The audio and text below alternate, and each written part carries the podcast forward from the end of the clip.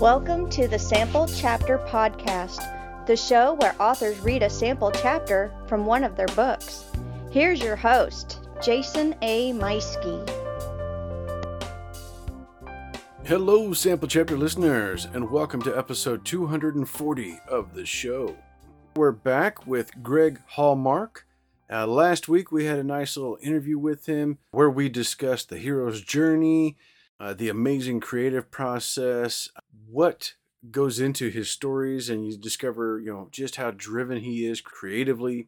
And we discuss today's book, Jump, the Robert March Chronicles, which not only is his first book, but this is also very unique in that, as you're about to hear, this is a story that was narrated through AI.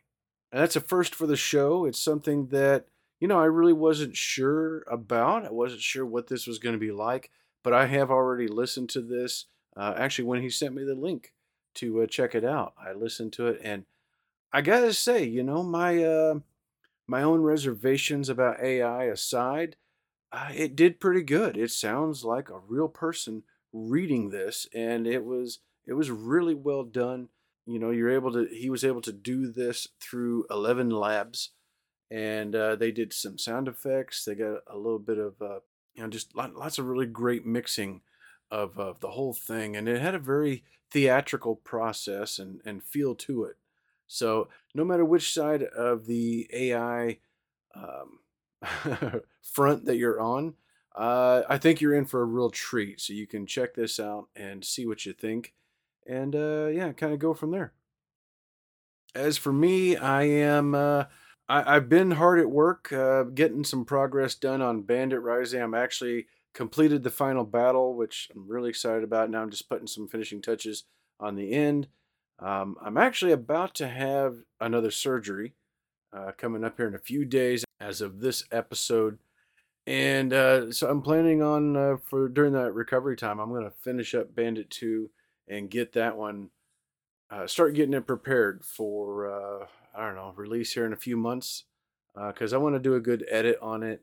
Um, I do need to go back and kind of touch up a couple of things from book one and make sure that I'm referencing things correctly. Got a little bit of work ahead, but I'm excited to to say that yeah, Bandit Two is almost completed, and uh, then I'll just be finishing things up. Nothing serious with my surgery upcoming. It's just a uh, a minor one on my other knee, uh, which ironically is my original knee injury that caused my uh, knee replacement that was done about a year and a half ago. So uh, I'm not going to be down for very long. I'm going to take a week to actually, I'm going to be doing some interviews and uh, working on Bandit 2. I'm just taking some time for myself for a change, and I'm really looking forward to it. Uh, so look for some great episodes coming up. Probably no new episode next week, uh, the last week of July, last day of July, I guess. Uh, but coming up here in August, yeah, we got a lot of great episodes coming up and some really great authors that I can't wait to share with you. Meanwhile, you can always reach out to the show via email at samplechapterpodcast at gmail.com. You can also follow the show on social media Facebook, Twitter, Instagram, and uh, you know, you can find old episodes there. You can go to samplechapterpodcast.com and find all of our episodes and, and not just on our website. You can also go to all the podcast platforms and find every past episode listed there. Uh, whether you are an Apple iTunes listener, Spotify, Amazon Music, uh, gosh, I don't know what else am I thinking of here. YouTube. Um, we're on all of them, and you can find all of the episodes there. So subscribe wherever it is you like. As always, I'm not worried about you leaving the show a review. You liking the show and listening to it is is great. If you reach out to me to give me a recommendation for an author or a book that I need to, you know, talk about, I'll be happy to do that. But what I do want you to do is any books that you check out because of the show, make sure you leave that author a review and maybe there you can mention that you found out about this book because of the sample chapter podcast. That's repayment enough for me. Uh, just you know that you're finding enjoyment through the show is what I really want, and um, hoping to spread the word for authors all around the world. Hey, don't forget to also click the link in their show notes for our podcast friends, the Pop Goes the Culture Network. uh, home to about half a dozen other shows, all of them fun, all of them pop culture related, and uh, lots to offer in there. Also invite you to check out the affiliate of the show, uh, Writer's Block Coffee. As an affiliate, if you click the link in the show notes or if you use coupon code Sample Chapter, you're going to get 10% off and the show gets a little something to help out with costs. Uh, Writer's Block Coffee has three delicious flavors, namely among them, my personal favorite is the whiskey barrel aged blend. So good, and uh, you know I could just sit there and smell it. Like I don't have to drink it, but I really want to. it's, it's, it's good stuff. So click that link in the show notes to find out more about Writer's Block Coffee. All right, everyone. Well, without further ado, let's go ahead and get over to that magnificent reading. I mean, I'm not sure how else to put it, but uh, the magnificent AI reading of Greg Hallmark's book, Jump, The Robert March Chronicles.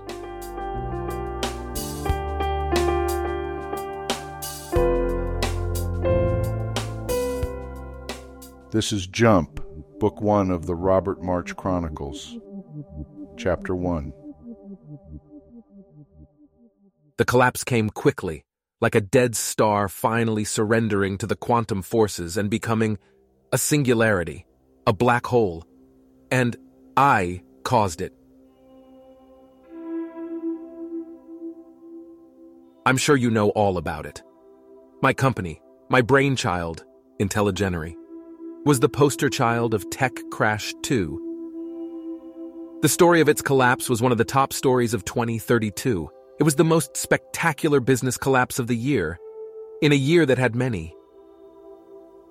It was the lost year, the year my worlds folded in on themselves. I knew it was coming, but that didn't soften the blow. I had spotted it months ago and knew it was going to be bad, really bad. It's amazing how one tiny mistake, one seemingly minor oversight, can spin up into a firestorm, a hurricane, an earthquake. The butterfly effect can be a bitch.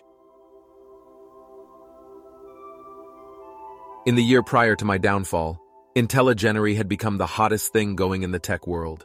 My company was being hailed as the next Microsoft, the next Tesla, the next Amazon. Our upcoming IPO was highly anticipated. Many years of hard work was about to pay off in a big way uh, for me, for my shareholders, and for humanity in general. Our breakthrough in solar power generation and the products that we were poised to spin off from it would once and for all, allow average people to harness the unlimited power of the sun and power their lives at virtually no cost. It would truly be a paradigm shift. But out of nowhere, we were hit by a patent suit.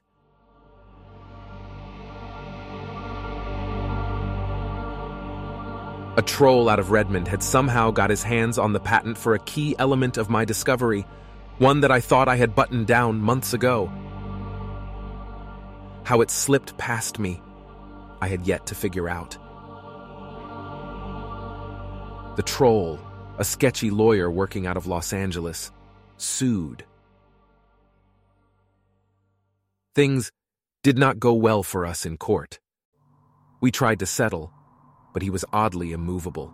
We tried throwing money at him, huge money, millions and millions of dollars, enough to set him up for life. But he refused to play ball. It seemed he just wanted to crush me and destroy my company. Why? His true motive was unknown, but he sure didn't seem to be in it for the cash. I tried to do the right thing, so I made sure our investors and Wall Street knew what was up.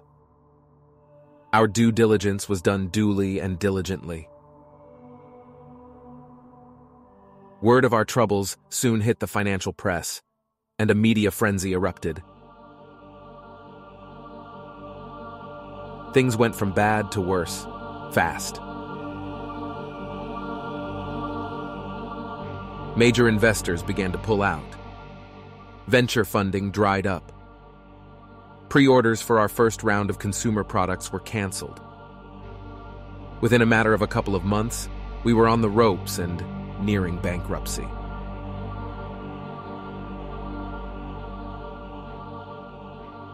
Our collapse started a chain reaction that led to massive layoffs at our partner companies. Many closed their doors, for good. Even our competitors were forced into unexpected cutbacks. Panic was in the air. The contagion spread. And before you know it, a widespread collapse of the tech sector began. The carnage was horrendous. Billions in equity evaporated in a matter of days. Not since the dot com crash of the late 1990s had there been such enormous losses in such a short period of time.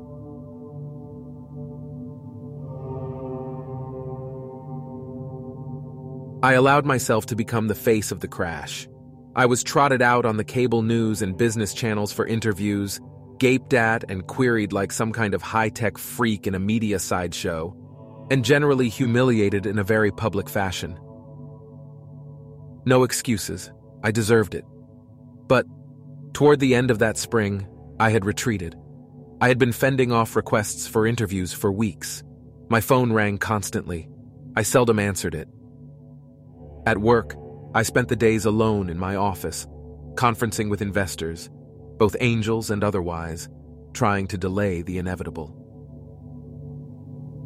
Then, as spring turned to summer, tragedy struck. My beloved wife Lori, the only woman I had ever loved, who had loyally stood by my side throughout this horrific ordeal, and my beautiful son Jed were killed in a traffic accident. I was totally shattered. The media vultures let up for a little while, but it didn't take long for them to get back to their job of making my life a living hell. I became a recluse in my home, seldom venturing out at all. Some days I didn't even bother to get out of bed. My family, my company, and my life were over. It was just a matter of tying up a few loose ends and shutting everything down. I was a dead man walking.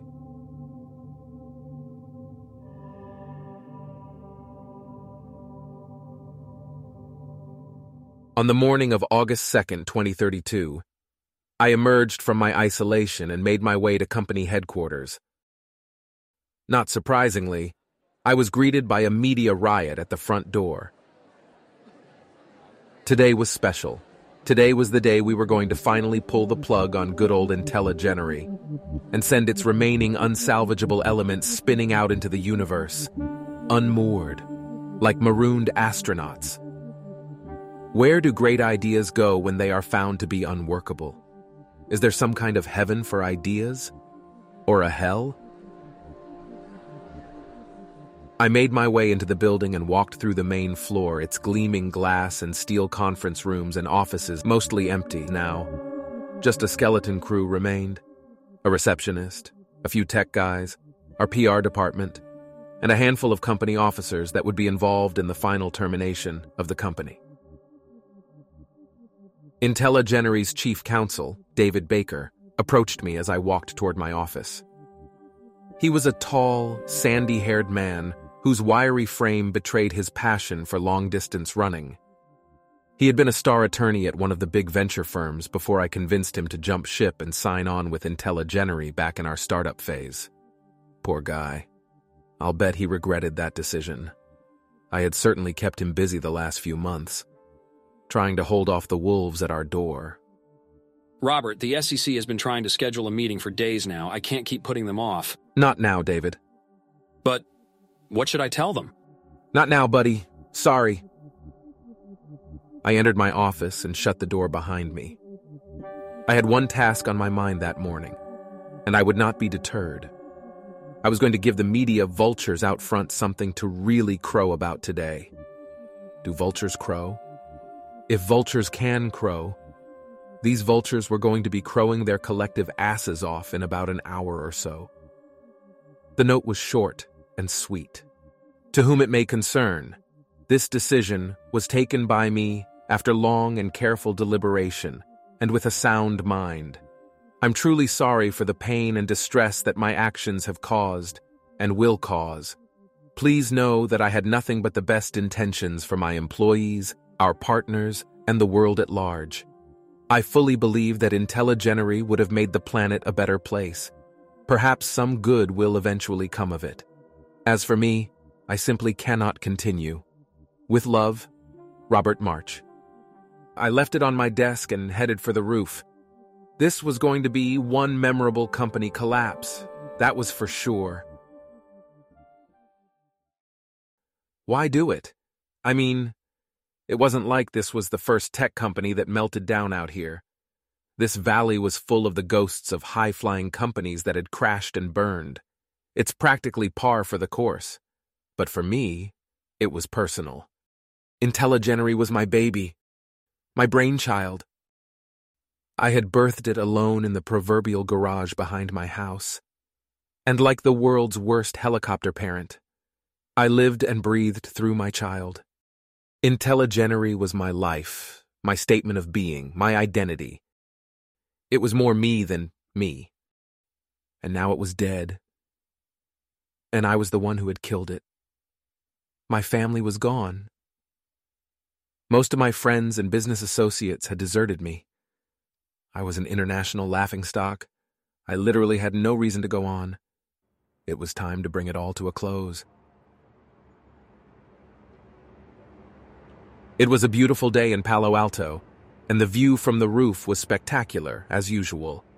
The magnificent glass towers of the tech giants spread out across the valley, glittering in the summer sun. I could even see the Apple campus, miles away on one infinite loop. I stood at the edge, looking down at the ground ten floors below. I took a deep breath and prepared myself for my final act. My phone rang, which was weird because I had made a point to leave my phone at home that day. I wanted no distractions on this day, my last day.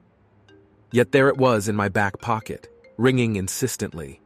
The caller ID was a number I didn't recognize, and, oddly, it was coming from area code 911. What the hell? Is that even an area code? For some crazy reason, I answered it. Hello? Hello? Is this Robert March? Yes. Who is this? Mr. March, you don't know me. I'm Dr. Stephen Glass. I'm a physician at the VA Medical Center in San Francisco. I have a patient here who says he's a relative of yours. Colonel Bob March? I don't know of any relatives in the military. How did you get this number? I'm calling you from Colonel March's phone. He had this number on it. He asked me to call you. Well, this has to be some kind of mistake. Look, this is really not a good time. Colonel March says that you need to come see him. He's in pretty bad shape. Come see him? You're kidding, right? Look, I'm not sure if you are aware of what's going on, but I'm somewhat busy at the moment. I'm aware. I watch the news. But I really think you need to come see him. I think this is legitimate. The family resemblance is remarkable, and he did have your number. Is this some kind of a joke? It's no joke. The man is dying. He probably won't last through the day. You're a veteran, aren't you? Yeah, but. You need to come then. Give a bit of comfort to a dying soldier. What can it hurt? You just might. The line went dead. I looked over the edge at the ground below. I looked back at the screen. I scratched my head, then scrolled over to my Uber app. After a long while, I tapped it.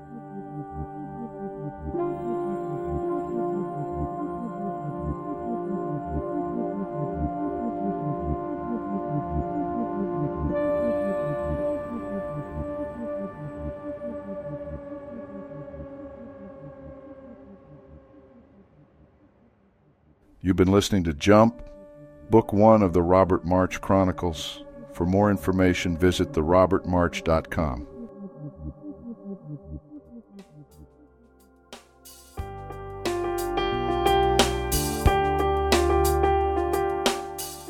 And there you have it, folks. That was Jump, The Robert March Chronicles, Book 1 by our guest Greg Hallmark. Don't forget to go back last week, uh, episode 239, and check out the interview with Greg Hallmark. And hit that link in the show notes for Greg's books and his website and uh, everywhere to follow him. As always, check out our podcast friends and affiliate links with Writer's Block Coffee and hit that subscribe button so that you don't miss out next time when I'm back with a new author, a new book, and a brand new sample chapter. Take care, everyone, and I'll see you again real, real soon.